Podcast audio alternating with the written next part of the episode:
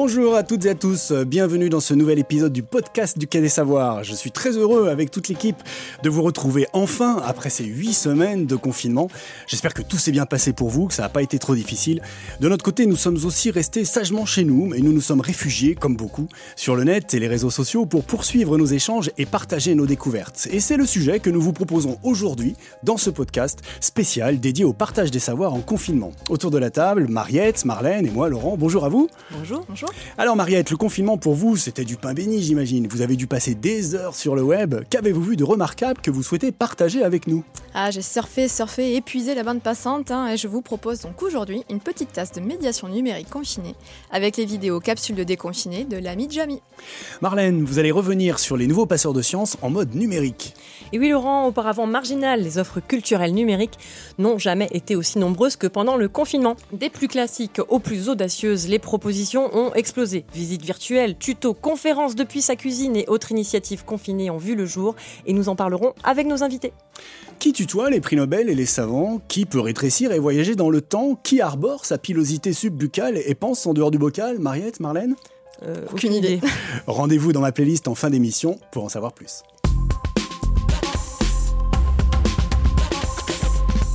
Et on commence comme promis par Vue sur le web. Mariette, vous allez nous parler de Jamy. Ah, Jamy, il a enchanté et continue d'enchanter nombre d'entre nous avec ses vidéos instructives et ses maquettes. Et il a encore réussi à me surprendre pendant le confinement, donc, en nous proposant depuis chez lui, sur ses réseaux sociaux d'abord, Facebook, Instagram et Twitter, puis sur YouTube, des petites pastilles vidéo intitulées Capsules de déconfiné. Petit jeu de mots hein, sur donc capsule de décaféiné et confinement. Et oui, Jamy, il a été confiné, hein, comme nous tous, donc, euh, enfin comme bon nombre de nous tous en tout cas, mais qu'à cela n'en tienne, dès le premier jour, il a dégainé une série de vidéos chez Jamy. 55 vidéos pour s'aérer les neurones durant la période du confinement, en proposant chaque jour une minute de savoir dans son jardin ou son atelier, et même parfois avec sa chatte Nitro en guest. Il nous expliquait ainsi, avec sa pédagogie habituelle, hein, ce ton curieux et enthousiaste qu'il caractérise, une petite expérience scientifique, des tutos une explication de tradition ou de phénomènes naturels, très souvent en lien avec la situation, le quotidien dont vécu par les Françaises et les Français pendant ce confinement, à grand renfort bien sûr de maquettes maison hein, dont il a le secret. Ah. On se demande où il va chercher tout ça. Donc bon, pour mon plus grand bonheur, hein, et oui, ce n'est pas que pour les enfants, ce petit shot de culture quotidien s'est avéré fort instructif et intéressant, et ce qui m'a séduite, hein, c'est justement le lien avec les petites choses de ce quotidien vécu entre nos quatre murs et qui nous ont permis un peu de pouvoir s'évader à quelque peu de ce euh, climat un peu anxiogène aussi qu'on a vécu. Donc, outre des thèmes généraux tels que, la journée internationale de l'eau, du soleil, du recyclage, hein, c'est par exemple ben, nous expliquer le fonctionnement de la capillarité, grâce à la grande star hein, de ces débuts donc de confinement sur lesquels les gens se sont rués. J'ai nommé le papier toilette. Euh, le lavage des mains, essentiel durant cette période, hein, avec une astuce pour respecter la durée. Vous savez comment on fait? Non. Ben, Il suffit tout simplement de chanter deux fois Joyeux anniversaire. Et comme ça, vous respectez les 20 secondes nécessaires à ce geste barrière. Avec la petite explication, bien sûr, qui va toujours euh, avec. Pour les traditions, il a pu expliquer par exemple ben, l'origine des applaudissements, en référence donc à ce geste hommage qu'on a effectué le soir aux soignantes et aux soignants à 20h, ou encore il a expliqué l'origine de la poignée de main, Bon, un geste à éviter, lui, hein, pendant cette période, hein, par contre. Euh, les dates, bah, il a pu jouer sur Pâques ou le muguet du 1er mai. Alors, j'ai appris que le muguet, je ne sais pas si vous le saviez, mais son odeur, a été insaisissable, en fait. Donc, les parfumeurs, ils doivent la recréer à partir d'autres senteurs. Euh, ou encore, il a pu observer hein, autour de lui les phénomènes qu'on a autour de, nous. Pourquoi la température du gazon, par exemple, une fois tendue, bah, elle s'élève à 72 degrés? Euh, pourquoi on ferme les yeux quand on éternue? Ou encore, pourquoi la banane noircit? Ou enfin, il a pu jouer aussi avec nos humeurs. Donc, par exemple, euh, envie de vous évader une minute, la tête dans les nuages, et paf, comme ça, il a mis l'explication pour expliquer la couleur des nuages. Ou encore sur la situation de tourner en rond, bah, parce qu'on en avait un petit peu marre d'être enfermé. Donc, bah, il a mis l'explication pour euh, expliquer pourquoi on ne sent pas la terre tourner. J'ai trouvé que c'était vraiment très malin, en fait, et dédramatisant, quelque part aussi, d'amener ainsi l'explication de choses scientifiques. Donc face à ce succès sur les réseaux sociaux euh, et à la suite de nombreuses sollicitations, notamment des enseignants, il a donc profité pour lancer sa chaîne YouTube.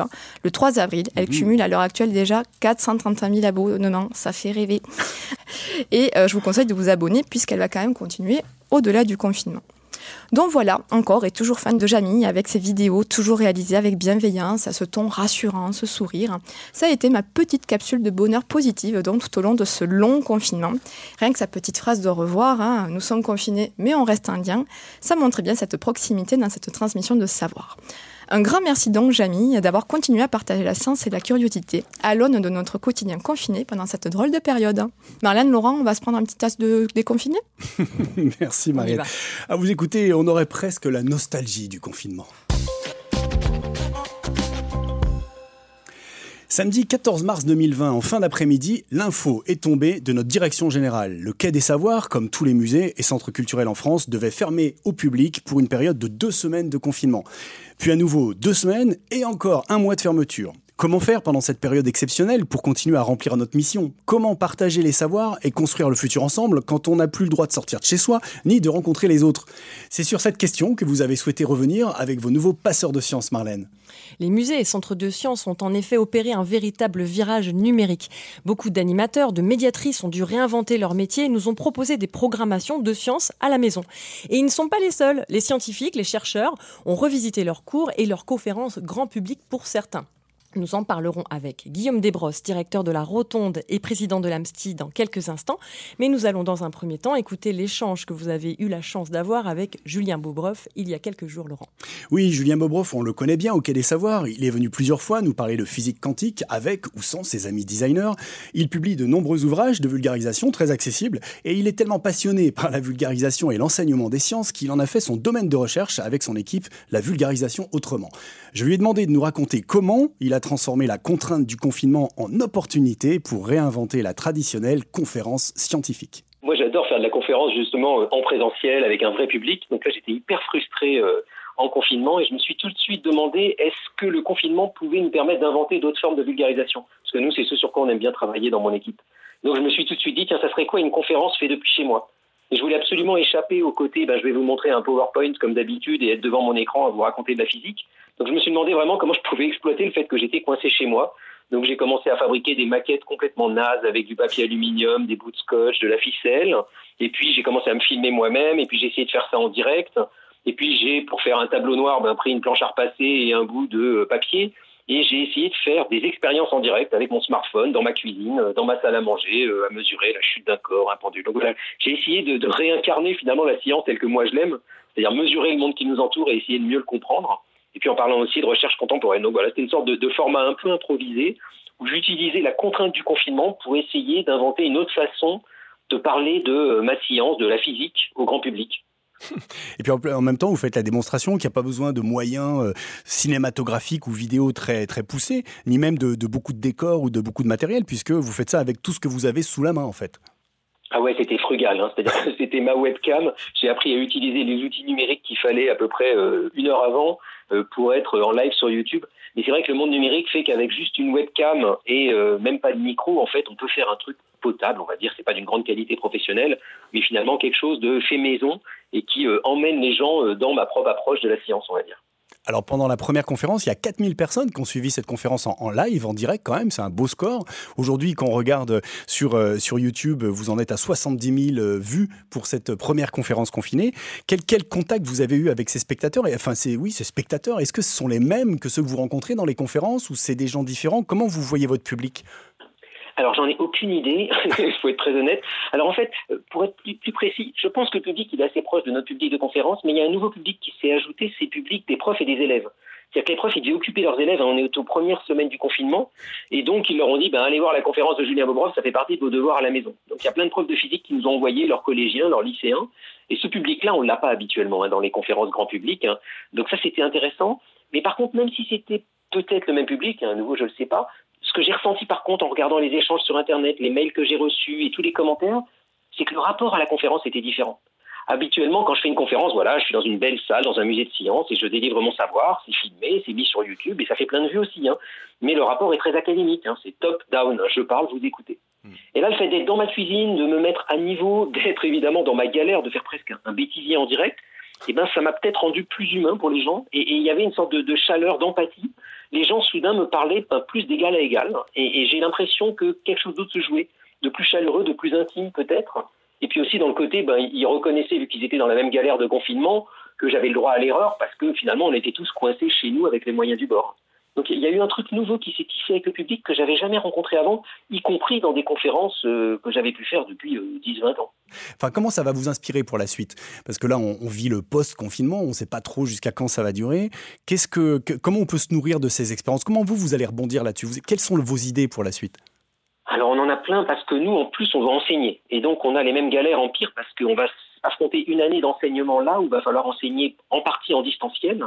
Et, ces conférences et cette vulgarisation, la faire aussi en partie en distanciel. Et donc je pense que ça ouvre plein de nouveaux terrains de jeu pour nous, pour réinventer la façon de parler de science et de faire de la science, de faire de la science ensemble. Hein, ces petits ateliers scientifiques qu'on a tous pu faire dans des musées de sciences ou dans des lieux comme le Quai des Savoirs, et eh bien soudain, il va falloir les réinventer aussi à distance, et on peut le faire. Et on peut créer des moments, on peut créer euh, de l'intimité, de l'humanité et d'autres façons de faire. Donc nous, on est en train d'explorer plein de scénarios. Alors je vous donne un exemple hein, pour pas rester dans le flou. On est en train d'explorer comment on pourrait faire des activités ludiques avec smartphone et avec de la fiction, des sortes de petits escape games qu'on ferait chez soi, en direct, mais où on devrait faire des petites expériences et mesurer des choses chez soi qui permettraient de débloquer ou de, de d'élucider des énigmes, ou plonger les gens dans des scénarios fictifs où on pourrait tous ensemble vivre une aventure à distance sur nos ordinateurs. Mais je crois que l'enjeu dans ce temps distanciel, c'est de recréer du lien humain. Hein, c'est pas simple. Hein. On le voit bien avec nos étudiants quand ils sont seuls face à leur ordi toute la journée, c'est l'horreur pour eux et c'est l'horreur pour le prof aussi. Et je pense que c'est pareil dans le monde de la vulgarisation. Donc il va falloir arriver à, recréer ce lien humain entre les gens. Et j'ai l'impression que la science et la physique et le smartphone par exemple peuvent être des outils qui peuvent permettre ça. C'est des prétextes à faire des activités ensemble et puis aussi faire de la belle science ensemble, mais en, en créant, en s'y collant soi-même et retrouver peut-être le côté ben, bricolo de la physique aussi, et, recréer ces expériences et ben, à distance. Et donc euh, nous, on est en train d'explorer plein de sujets comme ça, avec des designers, avec des créateurs, avec des physiciens, et on espère arriver d'ici cet été ou la rentrée avec plein de nouvelles façons de faire qu'on va vous proposer. Merci Laurent pour cet échange. Il en sort clairement que le véritable enjeu est en fait de créer du lien humain et pour cela, on l'a vu sur le net et on le voit encore, beaucoup ont redoublé d'inventivité. Nous allons en parler avec mon invité. Bonjour Guillaume Desbrosses. Bonjour à toutes et à tous. Vous êtes directeur du Centre de sciences euh, La Rotonde à Saint-Étienne et vous et vos équipes avez dès le départ pris l'initiative d'être très présents sur les réseaux sociaux. Est-ce que vous pouvez nous en parler en deux mots? Oui, alors en fait, ce confinement a commencé par une frustration immense et, euh, euh, Laurent en a parlé tout à l'heure. On s'est retrouvé à ne plus pouvoir être en contact avec nos publics et à devoir fermer notre lieu et c'est l'essence même de nos métiers d'être en relation avec le public. Donc on s'est retrouvés ben, tous chacun chez soi avec l'idée de dire euh, il faut qu'on continue notre mission coûte que coûte.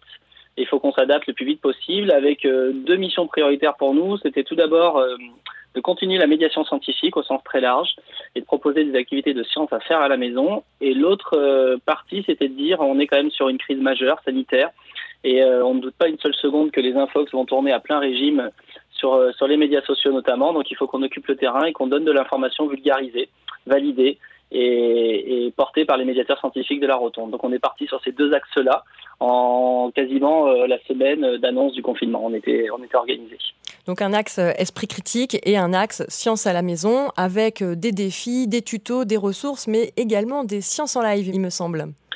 Oui, alors l'idée c'était d'aller un petit peu sur tous les champs. Donc, comme l'a dit tout à l'heure Julien, ce qui était intéressant, c'était qu'on était obligé de se réinventer. Euh, donc on a aussi ressorti des, actions qu'on avait déjà menées par le passé. Ça nous a fait plaisir aussi d'aller dans les, dans les entrailles de la rotonde et de ressortir des très très vieilles vidéos euh, qui avaient une occasion là, de retrouver une nouvelle jeunesse à travers un, public qui était intéressé. Et puis on a aussi fait de la création, des nouvelles formes de médiation et notamment des lives.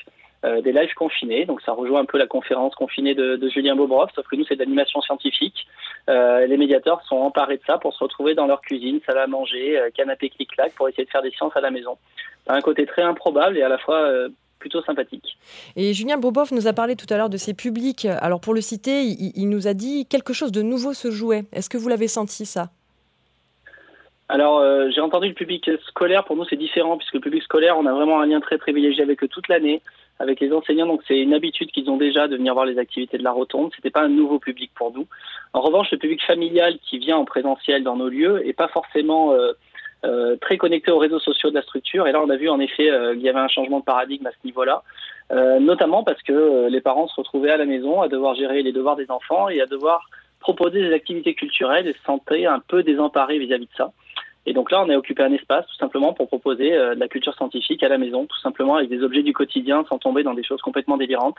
On n'est pas sur une scénographie d'une exposition de 500 mètres carrés. On est juste avec une paille, une bouteille, un pic à brochette et on, est tout simplement curieux. Donc ça, c'est des échanges du quotidien qui parlaient vraiment aux gens. Donc rentrer dans une activité familiale à partager, c'était aussi un peu l'idée puisqu'on était sevré de liens humains.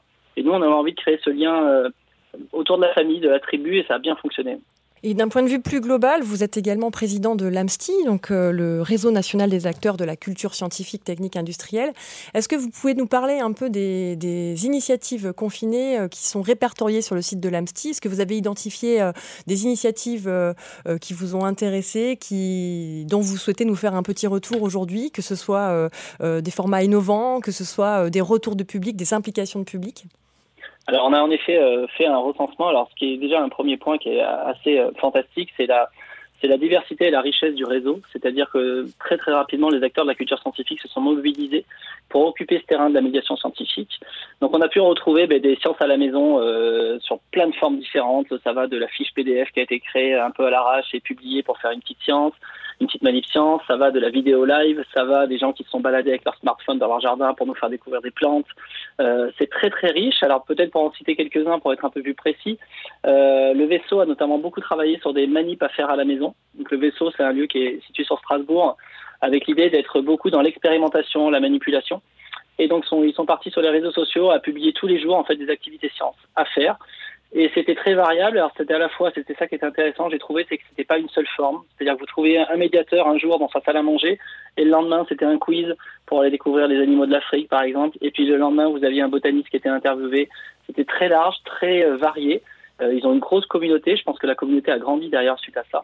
Il y a euh, vos voisins de la Cité de l'Espace qui ont fait une activité plutôt originale, j'ai trouvé, sur le fait d'être confiné chez soi comme un astronaute peut être confiné dans une euh, mhm. dans la station internationale et ils sont partis sur euh, sur cette thématique là euh, qui est vraiment très très sympathique. Ils ont fait beaucoup d'activités. alors pourquoi les astronautes se lavent les mains par exemple avec des lingettes Est-ce qu'on est capable d'en faire autant Pourquoi on perd le goût de la nourriture dans l'espace Est-ce que c'est possible sur Terre Donc ils ont fait beaucoup d'allers-retours entre la Terre et l'espace. Ça marchait très très bien. J'ai trouvé ça plutôt intéressant. vous avez également la Cité des Sciences qui a fait une exposition sur le coronavirus très rapidement, une exposition numérique entièrement entièrement euh, sur les réseaux. Il y a euh, des gens qui ont fait des manips un peu improbables pour fabriquer des lampes à plasma. Enfin, c'est très très riche. Je pense à nos collègues de la Turbine notamment, qui ont créé leur chaîne YouTube pendant euh, pendant le confinement. Voilà, ils ont trouvé cette opportunité-là. Ils se sont dit bon, on va le faire maintenant. C'est très très riche, très varié, et à la fois par moment aussi, on voit qu'on on, on a beaucoup de choses à faire à la maison. Pour le coup, la thématique science à la maison, elle est quand même très prégnante, et la thématique numérique, ce qui nous questionne pour la suite, pour le coup. Est-ce qu'avec euh, ces, collègues, vous avez pu avoir des retours sur leur public sur euh, qui, sont les gens avec qui ils ont euh, pu interagir sur ces vidéos live, par exemple? Qui sont les gens qui sont allés chercher des tutos pour faire des manips à la maison? Alors, principalement, c'est du public familial. Et, c'est des parents qui sont, qui sont à la recherche d'activités pour les enfants, le public scolaire également, des enseignants qui ont pas mal travaillé aussi, qui cherchaient des activités complémentaires pour mettre dans les devoirs notamment. Euh, après, on n'a pas fait une analyse pour le coup très précise, il faudrait la mener et c'est intéressant. Ce qui est en tout cas euh, un chiffre assez intéressant pour la totalité, c'est qu'on voit que le nombre d'abonnés sur la plupart des chaînes, des gens qui se sont engagés, ont fortement augmenté. Donc ça a été une visibilité très forte pour les acteurs de la culture scientifique et qui ont profité aussi de ce moment-là ben, pour augmenter leur communauté. Et est-ce que ça, ça peut être pérenne? Parce que là, on parle, on, fait une sorte de, bilan un peu non exhaustif de ce qui a pu se passer pendant le confinement. Euh, bon, honnêtement, les choses vont pas vraiment changer dans les prochains mois. Euh, vous, la Rotonde, vous n'allez pas réouvrir, par exemple, avant septembre prochain, il me semble? C'est ça. Nous, on, a, on commence en septembre avec une expo pour les tout petits, pour les 3-6. Autant vous dire que les gestes barrières et la distanciation sociale, ça va être rock'n'roll. Comment vous envisagez les choses Bon, alors là, on est en train de travailler, nous, sur euh, l'accueil du public, c'est-à-dire euh, redonner confiance aux gens de pouvoir venir en toute sécurité dans, dans la rotonde, mettre en place euh, tout ce qui va être nécessaire. Donc, ça va être nettoyage, distanciation, etc., éviter les manipulations. Enfin, on est en train de travailler là-dessus. C'est très complexe. Et d'autant plus avec une expo pour les tout petits. la tendance, alors après, bien évidemment, on n'a aucune visibilité sur cette fameuse crise sanitaire. On ne sait pas ce, que, ce qui se passera en septembre, mais partons du principe qu'on est à peu près pareil qu'aujourd'hui. La, la, vraie question, c'est les outils numériques. C'est-à-dire que moi, je ne suis pas pour un basculement total vers le numérique. Euh, là, c'était une période particulière, c'était une période de confinement où on avait besoin d'avoir ce lien social qui était fort. On a aussi besoin du lien humain et qui soit physique. C'est-à-dire que moi, j'ai besoin, à un moment, de revoir le public dans nos lieux, de qu'on puisse les réaccueillir, même si c'est des groupes dégradés, si c'est moins de personnes, parce qu'on n'est pas capable de gérer ces flux-là. Il y a un moment, on a besoin de mettre un médiateur, un médiateur physique face aux gens. Euh, faire une animation scientifique, c'est embarquer du monde. C'est-à-dire que vous avez des gens qui vont écouter, il y en a d'autres qui vont être un peu décalés, qui vont pas suivre et qui vont décrocher. Le médiateur, son boulot, c'est de raccrocher tout le monde et d'être très attentif à ça. L'outil numérique là-dessus, il a ses limites. On n'est pas capable de faire tout ça et on a besoin. Alors moi, je ne suis pas bien sûr au stylo numérique, on est les premiers à aller dessus, mais il faut un, un juste équilibre. Il faut qu'on fasse attention à ça. Il ne faut pas qu'on nous mette aussi des écrans partout. On a été quand même dans une période où on a beaucoup eu d'écrans face à nous. Hein. Euh, professionnellement, en médiation, c'est quand même chaud. Donc là, on a envie de revoir des, des visages, des vrais humains, et qu'on puisse faire de la médiation scientifique. Oui, on peut citer une expérience à distance euh, qui n'utilisait pas les écrans pendant la, période du confinement. C'était le, le, Théâtre de la Cité à, Paris qui euh, proposait aux gens de téléphoner et puis d'avoir un comédien au téléphone qui lui dit un texte, qui lui, lui, lui, dit un texte et discute un petit peu avec lui. Donc euh, peut-être qu'être à distance ensemble, c'est pas forcément non plus que par les écrans. Peut-être que ça peut passer aussi par le courrier, par d'autres façons d'être à distance. C'est aussi des, sujets qu'on essaie de, réfléchir pour la suite. Vous, êtes dans cet esprit-là d'intégrer de, quand même de toute façon cette dimension euh, distancielle, toujours, dans, les, prochains programmes? Oui, vous avez raison. Vraiment, l'idée, c'est de pouvoir euh, intégrer ça. Là, on est en train de, faire une petite révolution de notre euh, offre de médiation. On est clairement là-dedans. On ne peut pas continuer comme c'était avant, c'est évident. Il faut qu'on qu soit très lucide là-dessus. Et à la fois, il faut qu'on imagine les offres de médiation dans un modèle culturel qui est complexe, un modèle économique également. Là, par exemple, si je prends un exemple très précis, la Rotonde a, à publier des animations scientifiques avec des médiateurs qui bossent sans aucun modèle économique derrière. C'est du, c'est du libre et gratuit donné. Ça, on sait que c'est pas tenable, mais on a des ressources à aller chercher également. Il y a une billetterie, par exemple, quand vous venez à la rotonde. Donc, il faut qu'on trouve ce moyen-là. Il faut qu'on trouve aussi d'autres formes de médiation. C'est-à-dire ce que vous présentez, Laurent, c'est tout à fait ça. J'ai envie d'avoir des, des possibilités d'interagir avec mon public qui ne soient pas uniquement numériques, qui soient différentes. Et je pense qu'il y a beaucoup de choses à imaginer, il y a beaucoup de choses à créer. Et là, on est face à une contrainte qui est forte L'idée, c'est de cette contrainte-là, c'est la retourner complètement et trouver des opportunités pour nous permettre de, de faire les choses différemment. Et c'est un vrai boulot. Oui, ce que vous dites aussi, c'est que la culture, c'est pas que des contenus, c'est aussi des, des, liens, des interactions, mais c'est aussi des lieux finalement. Et est-ce qu'on peut se passer d'aller dans des lieux? Est-ce qu'on peut se passer de, de, de ce qu'on ressent aussi quand on visite des espaces, quand on est immergé dans, dans des lieux comme la Rotonde, le Quai des Savoirs ou d'autres? Moi, je trouve compliqué, hein, typiquement, de se passer des lieux. Ça, c'est un monde qui me plaît moyen là pour le coup. Hein. C'est euh, un, un, le monde de demain qui ne me fait pas rêver. Euh, c'est un monde où on est distant, c'est-à-dire qu'on est chez nous, on voit tout en virtuel, de loin, etc. Même si je prends mon téléphone, moi j'ai envie de recevoir le public encore à la rotonde. Euh, j'ai envie qu'on puisse avoir cette interaction-là. J'ai envie d'entendre des rires, des cris, euh, des enfants qui courent partout. C'est la vie en fait, tout ça. C'est ce qu'on a dans notre jardin quand on sortait ou dans la rue. Là, le déconfinement fait qu'on réentend du bruit dans la ville, ça fait du bien aussi. Et réentendre du bruit dans un lieu de culture scientifique, c'est hyper important. Donc là, il nous tarde, nous, franchement, le mois de septembre, euh, d'entendre des tout petits qui vont arriver, qui vont nous dire qu'ils veulent aller tout de suite faire la pause pipi, et qu'on soit euh, dans le dur de recevoir du public à la rotonde, c'est ce qui nous manque là. Donc faire sans les lieux, sincèrement, ça sera sans moi. Bon, si je comprends bien, il faut imaginer des nouveaux modèles de rencontres. Il faut se réinventer, et c'est un peu l'essence même des centres de sciences de base. Oui, et puis alors, la culture scientifique a déjà montré dans ces centres-là cette faculté à se, à se repenser, à imaginer de nouvelles formes de médiation. Donc j'ai pas de doute qu'il y a plein de choses qui vont qui vont fleurir de tout ça et on, est, on a une capacité qui est intéressante, c'est de se mettre tous autour d'une table pour échanger sur nos pratiques. Et, euh, c'est très enrichissant d'écouter ce que pensent les collègues à Toulouse, à Saint-Étienne, à Strasbourg, à Paris. Il y a plein de gens qui sont très créatifs. L'idée, c'est de, voilà, de multiplier les propositions et de réussir à les adapter à notre territoire, qui est, qui est complexe et différent à chaque fois. Merci Guillaume. Pour les curieux et curieuses qui souhaitent en savoir plus, rendez-vous donc sur le site de la Rotonde Science, également le site de l'AMSTI qui recense les initiatives confinées, le site La Physique Autrement pour voir les conférences confinées de Julien Bobroff et bien évidemment le site du Quai des Savoirs où vous trouverez des tutos créatifs pour petits et grands, des conférences en ligne et des liens vers diverses ressources sur notre page. Restons connectés. Eh bien merci Marlène, vous avez tout dit. Merci Guillaume, à très bientôt.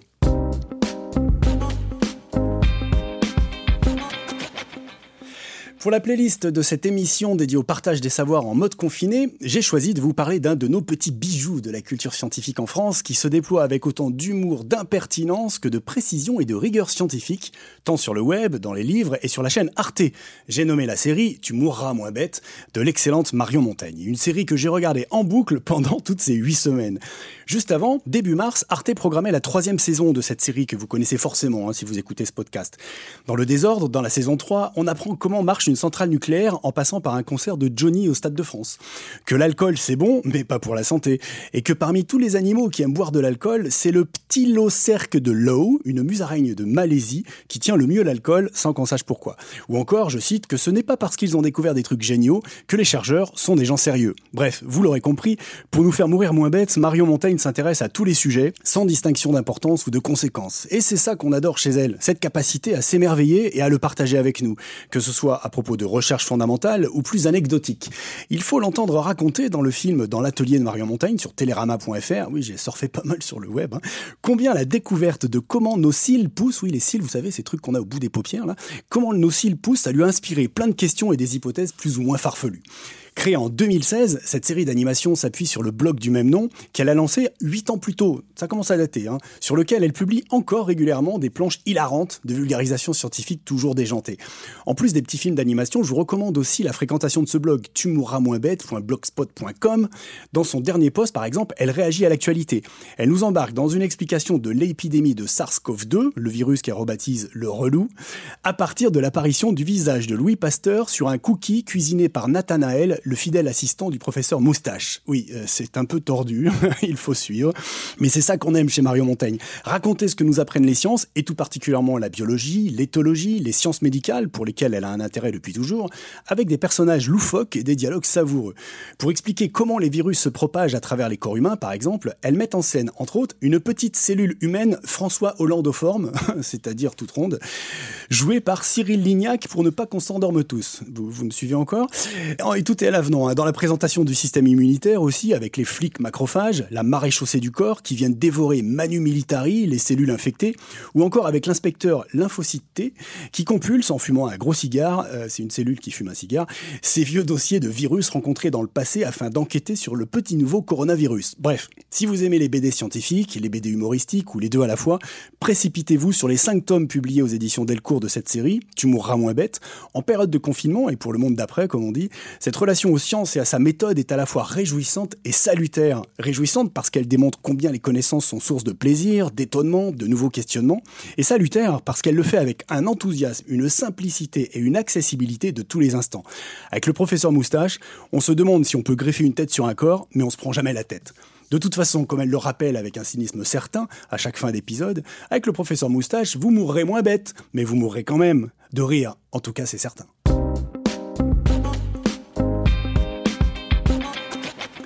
Et voilà déjà le moment de nous quitter. Merci pour vos messages, votre soutien à ce podcast et, au Quai des Savoirs en général. Continuez à nous dire ce que vous pensez de cette émission, continuez à nous dire ce que vous en attendez.